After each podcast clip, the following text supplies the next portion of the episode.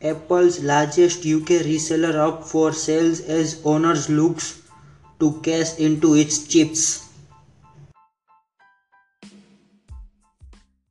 Spotify no longer streams music in Apple's Safari web browser.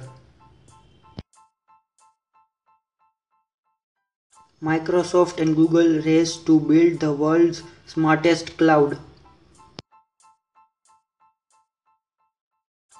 The next Apple Watch will have LTE cell service.